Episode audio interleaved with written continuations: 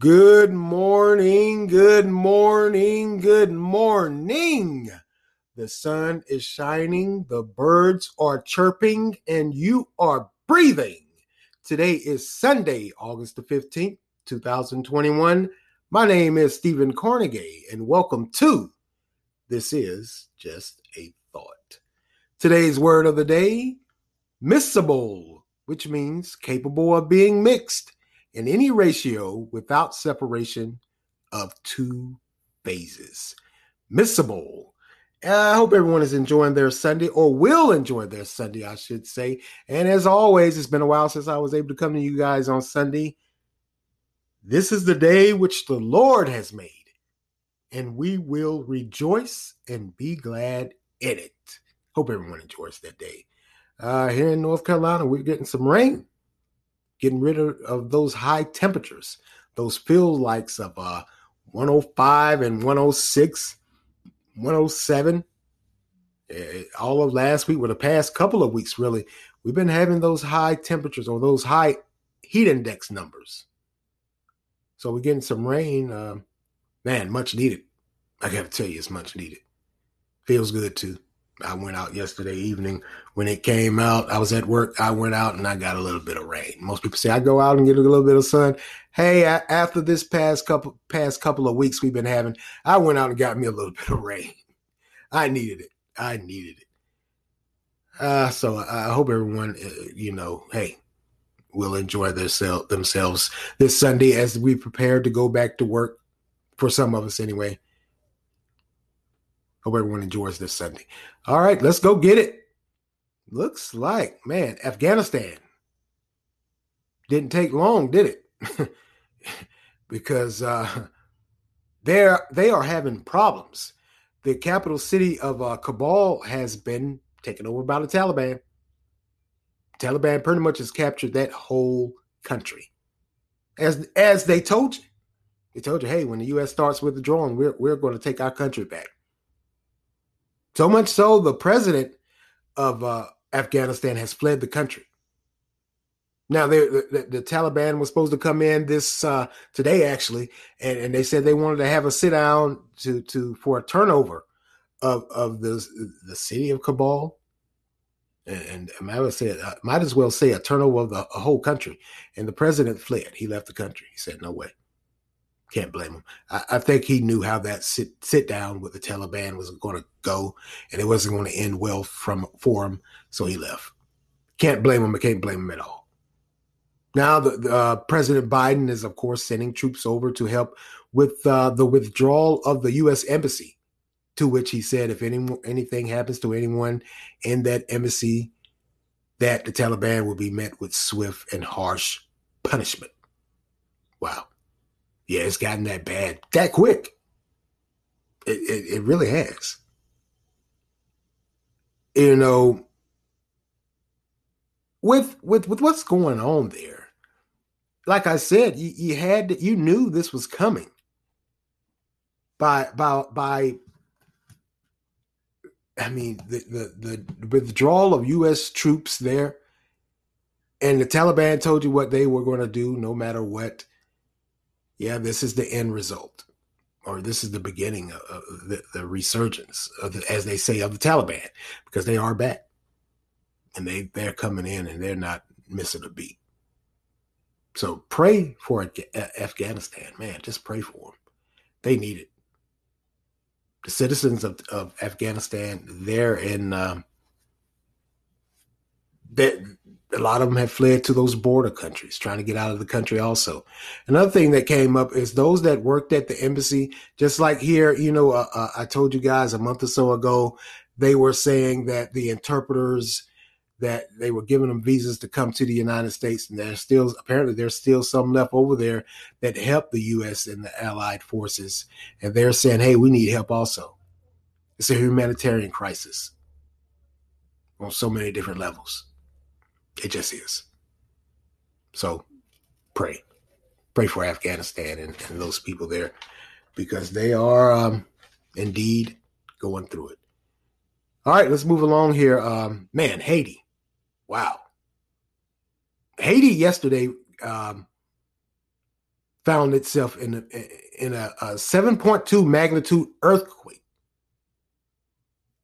And and this was what they're saying is the the the largest uh, earthquake since um, 2010. I believe it was, and it was 7.0 magnitude earthquake back then. So yesterday's was a 7.2.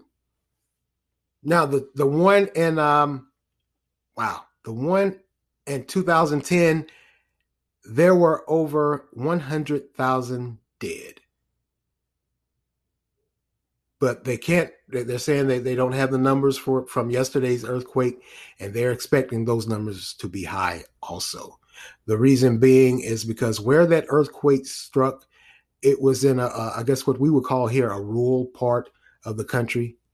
And what they're saying is a lot of those, because it, it struck about eight something in the morning and what they're saying is a lot of those structures they're they're not built sturdy, so they are vulnerable to uh, violent shakes from an earthquake. The same thing that happened in 2010, pretty much. And uh, they're also saying they're in fear of uh, landslides. It is an island. The ground has shaken you know, a, a, few months ago, you had this, a month ago, I should say, a month or so ago, you had the assassination of the president. Now you have a 7.2 magnitude earthquake. And as a result of that earthquake, they're saying that the aftermath is, of course, the aftermath, of course, is going to be landslides. And also, they issued a tsunami warning yesterday for possible three to 10 foot waves. I don't think that ever happened. But of course, after an, after an earthquake, if you're along that coastline, those tsunamis um, can happen, can appear. And as if all of that wasn't enough, you got Tropical Storm Grace that is coming up on you also. So there goes those landslides. That Tropical Storm Grace is expected to bring heavy rains and heavy winds. Man, prayer for Haiti. They just can't get out of the line of fire. You have an assassination of your president, your political structure is being ripped to shreds. And, and then you have a natural disaster of this magnitude with quite possibly uh, another tropical and a, a tropical not quite possibly that tropical storm is pass is going to pass if it hasn't already or started to pass right over Haiti. All of this within one or two months, man. You know, I I was um, told very early on in life this saying, and I think I, I find myself oftentimes in my dealings a day to day, I find myself referring back to this because this is what keeps me humble, what keeps me calm when, when everything, it seems like everything around me is falling apart. I was raised under the mantra, if you will, of, of you think you're going through it, but there's always someone that has it worse off than you. So stay humble and, and thank the Lord because he's blessed you and and and that rings true today more than anything when I think about it. Yeah, I, I, mean, yeah, we have a lot going on here in the United States right now, but we don't have this. We do have some natural disasters with those wildfires out on the West Coast, and and that is just tearing up. It's just ravishing that whole western part of the United States from what from Washington State down to California, going into uh, I believe certain parts of Nevada or, or, whatever or what have you. Yeah, those wildfires they're still going on. But in comparison to to Haiti and, and Afghanistan, it's not that bad. It's bad. Now I'm not downplaying it, but it's just not that bad. I mean, like I said, Haiti, the, the past month and a half to two months or three months, they've been going through it president's been assassinated. Hit squad, a Colombian hit squad came and, and, and took him out. Then you have this, a 7.2 magnitude earthquake. And you had tsunami warnings, and now you have a tropical storm coming on you also. Pray, pray, pray for Haiti and Afghanistan. Pray for everyone. I think we all need to stop and just pray. Because I can tell you, just like uh, before, uh, Haiti's going to need help. They just are. Now, some may be saying, well, they always need help. Yeah, they always need help. They are the poorest country in the Western Hemisphere. Even though they have a lot of uh, uh, natural resources with the metals, copper, or, or, copper, and some more things, um, they are the poorest country in the Western Hemisphere. So uh, we uh, we know they're going to need help. They just are. So pray for Haiti and Afghanistan. I mean, look at what's going on in Afghanistan. Taliban's came back and, and taken the whole country over. Wow. Just pray. Just pray. All right, let's move along here. Uh, I wanted to talk to you guys this morning about um I, I've spoken about it in the past, and I'm I, I'm going to try to remain calm because I'm still trying to figure out what's the great debate because the excuses that I've heard or read are just I don't know. Sounds like grown people just um, not taking into account the safety and well-being of kids but their own political party or their own social issue whether it be with friends or family it looks like they're looking out for that as opposed to what they're really and truthfully supposed to be looking out for the kids and that's uh, uh, north carolina senate bill 35 and house bill 41 that's your uh, North Carolina. Uh, what what it is is two bills have come coming up, are coming up.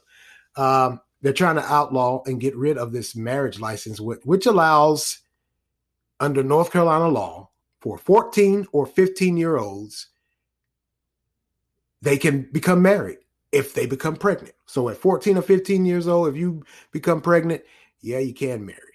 And 16 or 17 year olds can marry with the parents' permission. Now, what this and and, and when I, I tell this story because uh, a face has been put behind this bill here uh, of a woman who's I mean, let's just be honest, she's a victim. She's a victim of, of underage marriage in this North Carolina law. Because with this North Carolina law, with North Carolina and Alaska are the only states that allow for underage marriage. And one thing, and there's so many things that came out while I was I was reading this article or reading these articles that I just didn't think about one of the things that came out, like I said, there's so many. One of the things that came out, what there with this law being on the books and you being able to marry as young as 14 or as old as 17, North Carolina has become a destination for child trafficking. So apparently, I mean, it makes sense if you got this law on the book, you in Alaska, I don't think too many people are going to go to Alaska to get married. But if you got this law on the books and and and you got these people that that do this child trafficking thing, and somehow, some way they get in their minds they want to legalize it, they can come to North Carolina and get married. Wow. That's that's it is what it is.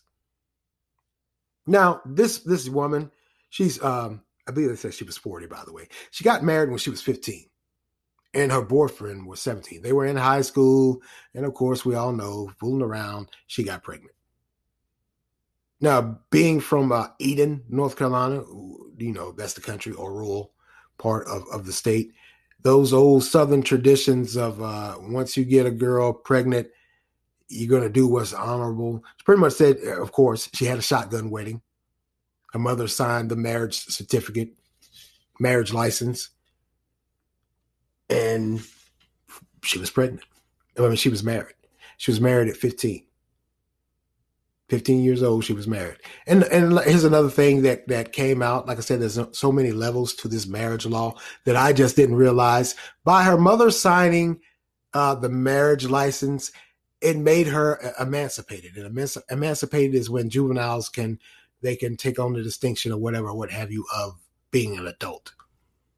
That's not, no, there's no way in the world you could convince me that at 15, her being 15, and and let's not forget about the male who was 17, know anything at all about being an adult.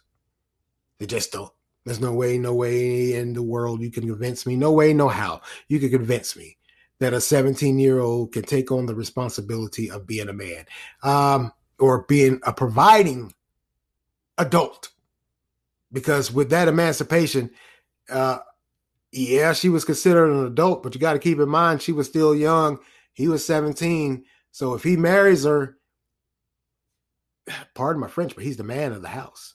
He, he takes on the responsibility of providing. Now, if if you're like me and, and we've we've been around a while, we know that not everyone can handle that adult responsibility. At some point in time, um, that's where, where, where you lack the knowledge or you're young minded the that uh, let's just say that machismo thing kicked in. Because what she's telling and what so many others that are uh, that were in this underage marriage thing she's saying that the domestic abuse started. And with that domestic abuse it, it just wasn't the physical it was more the mental because like i said once she was emancipated and he took on the responsibility or so legal responsibility of being the provider he controlled everything he controlled her money. Pretty much, she had an allow- allowance, and that was just just to go buy uh, food for the house or, or, whatever. He controlled her schooling. He controlled her um, social life because you know, hey, where are you going?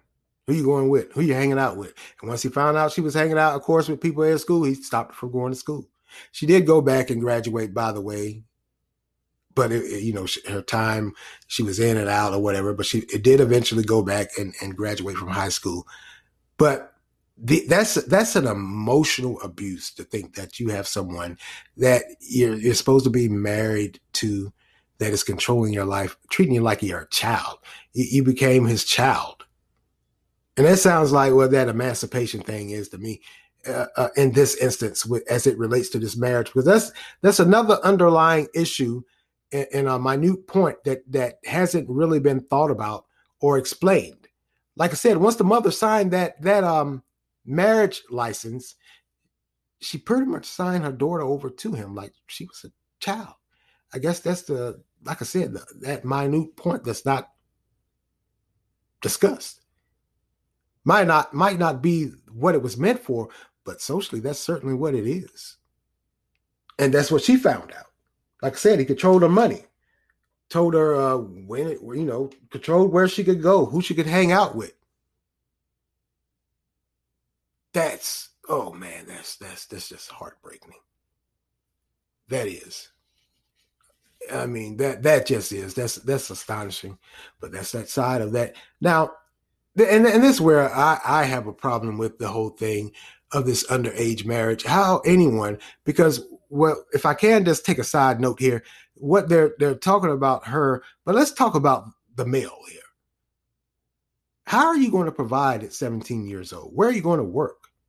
What's your mindset? You're still a child yourself, just like her. So you have two kids that are legally married, and one is trying to be the, the adult or pro- provider playing house, like they used to say. So the pressure and stress starts that domestic abuse. And I'm sure somewhere, somehow, somebody told him, hey, as a man, you got to control your woman. So that's where that control of that money and her social and school came into play. That's that mental side of domestic violence. It's not always just jumping up, pounding on someone. I think the mental side of domestic violence probably is worse than that physical. If I could say the physical, you you, you eventually you heal up but the mental stays in you because you're always thinking that what they say and how they treat you. It, it just is. Now, she says that the domestic abuse continued for years. So much so to the point that at one point in time, she would leave, and just like with most domestic violence cases, she would leave and then come back. Her parents when her parents had moved to uh, another state. I think they moved to Virginia. So she one night, one one day, one time, in one instance, she went and moved, stayed with them. And of course, you know, she, like I said, he would come and find her and threaten, and she eventually went back. But when the, fa- the, the the family, her family, finally realized what was going on because she wasn't telling people. Of course, that's another side of domestic violence. A lot of time, the victim doesn't tell people what is going on. So when the family found out what was going on, they encouraged her to leave him. Now, while she was going through this, they have eight kids, by the way, and and while she was going through this with him, she was, of course, readying herself to leave. So she was going around town. She ended up when when when she finally made her mind up, she had been going to the library looking for domestic violence shelters because when she moved when when when she left one night and and went to where her parents were, she couldn't find any help in that state because she wasn't a resident of that state. At that time, I, I don't know how that works now, but at that time, she couldn't find any help because she wasn't a resident of that state. So, of course, she returned to North Carolina. But she returned to North Carolina with a plan because when she was able to get out, she would go to the library and look up domestic abuse shelters. She would gather, she was gathering all the pamphlets that were telling her what to do and how to do it because she was gathering all the paperwork, the necessary paperwork for her and her kids, the birth certificates, the social security cards. So much so she gave them to her mother because she knew she was going to leave. And her mother, in turn, gave her a, a, a private cell phone for her to call for emergencies. Like I said, he would follow her. Eh, I, am still trying to figure out. Well, I guess this this is that North Carolina law when you marry this young, and this is why I say I don't know what these politicians are thinking about. Because, like I said, she would flee and he somehow would threaten her and she would come back. But when she finally did flee, he went and filed a domestic abuse order against her. To it, he received temporary custody of all the kids. I guess that was supposed to make her come back. So they're still in court now. Uh, I think they said the youngest child was nine, and she had uh, the oldest was in his in their twenties. So she's in court now. Apparently, he's still fighting for custody. Wow. That is just, I mean, like I said, I, I, like I told you at the beginning, this thing has so many levels that I honestly didn't think of. So you're beating on this woman, she flees, and somehow, some way, under North Carolina law, because he's the provider, I guess he had a stable job, home, or whatever, and she was, yeah, that sounds about right. Uh, he received temporary custody of the kids. Left her out there. I guess that was to make her look and seem like an unfit mother. That's just a, it's astonishing to me. I'm sorry. It, it just is. I never never thought anything like that, but you know, hey. Now, this let's let's talk about these uh lawmakers because the excuses they gave I was just like, what in the world? What foolishness? Really? Y'all, y'all are that, that just this blatant about it? Here goes. Because one lawmaker said that uh, he supports the bill, but at the same time, he can't sign it because he knows family members that have married underage. And he, I guess he doesn't want to uh, uh, upset them. Then there was one time I read there was one lawmaker that brought up abortion, saying that you know with with this uh, that the abortion rate would somehow that would be another cause for abortion abortion to be to uh, allow abortion because when they get in these marriages and it doesn't work out somehow some way the female uh, goes and aborts the baby. So there's your abortion numbers rising again uh, gee, maybe uh, just wow. And that was that's why I say these these adults they're not thinking about these children. They're thinking about their themselves, other adults or family and friends, or some political cause with this abortion thing. Just really. You have someone telling you they're being pounded on, they they have kids involved because you're not thinking about the kids either, the offsprings of these people and what they see and endure. It's like a continuous cycle of, of domestic violence. Because a lot of times those we now know, those that experience or are are participants in domestic violence, they they saw it when they were growing up. So you're not thinking about those kids either. With the possible passage of this law, which is a long overdue, long time coming. Those politicians that are saying, no, the law, we can't sign that law, what are y'all thinking? How are y'all sleeping at night to say that you're not going to sign a law that totally d- does away with underage marriage that spawns off into domestic violence, physical and mental, controlling someone's life, makes North Carolina a child trafficking destination.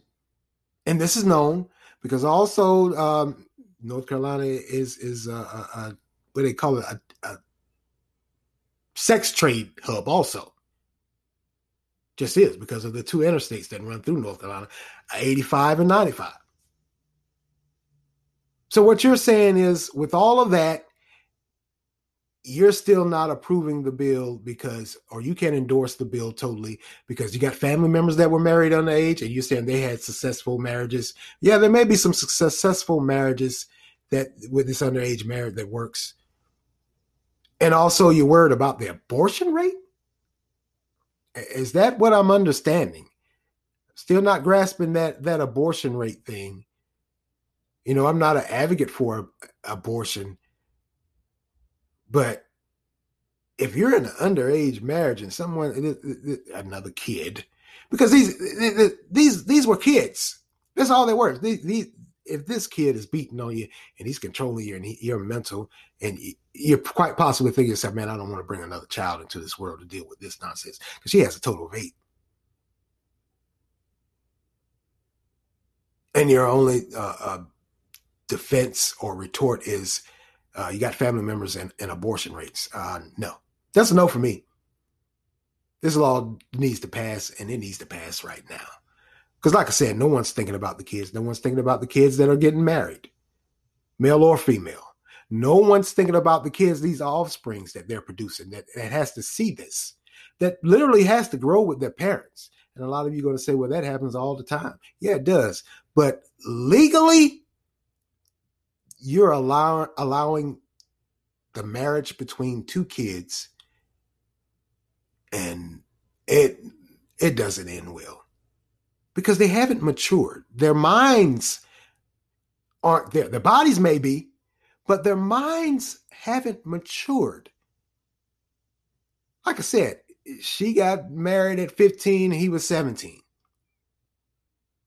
So now North Carolina, they said that lawmaker that was saying that he he didn't uh, he has family members that were married or whatever. He was saying quite possibly we could just line the law up with the state statutory uh, rape law which was four years they're older or four years there's uh, whatever the case may be. Now you you want to include statutory rape laws.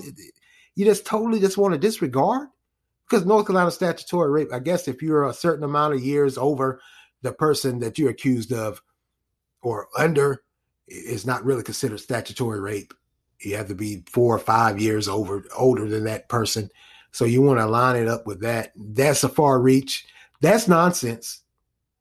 That's just ignorance, um, in my opinion. That's just nonsense all the way across the board.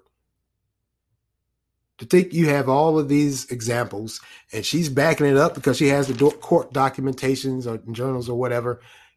She's backing it up. You have all of these instances where these marriages are just flat out no good for any and all involved shotgun wedding or no shotgun wedding or doing what's reasonable and responsible or not, these marriages aren't good. They just aren't. So pass the law. Stop pitter patting around it. Pass it. Well, that's all for me today. And I want to thank you all for lending me your ears this morning. Continue to like, support, share, offer feedback. Anchor has a great feature well, you can leave a voice response, and I would love to hear your voice. You can also make monetary contributions. Continue to follow and listen on Anchor, Spotify, Google Podcasts, Breaker, Overcast, Pocket Cast, Radio Public, Vurbl, and WordPress. Hope everyone enjoys their Sunday.